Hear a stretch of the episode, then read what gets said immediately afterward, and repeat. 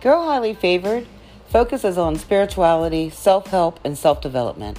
It's meeting yourself where you're at and learning to love yourself and the journey you're on. It's about walking through hell and coming out on fire, being or becoming the phoenix rising up from the ashes. It's testimonies, life experiences, and storytelling. So listen in every Wednesday and Sunday and see where the Holy Spirit guides us. Until then, love and prayers to all, and may you all be blessed.